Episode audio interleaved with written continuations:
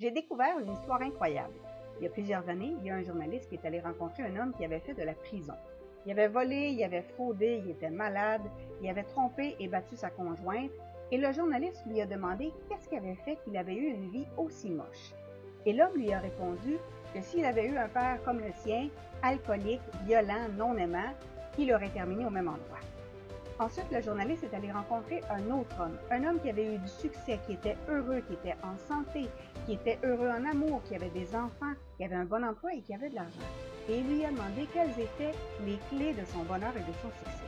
Et l'homme lui a répondu, si vous aviez eu le père que j'ai eu, un père alcoolique, colérique, violent, non aimant, vous auriez fait exactement les mêmes choix que moi. L'ironie de cette histoire-là, c'est que les deux hommes étaient deux frères. Ce ne sont pas les expériences de vie qui déterminent les résultats que vous allez obtenir, mais bien votre attitude face aux événements.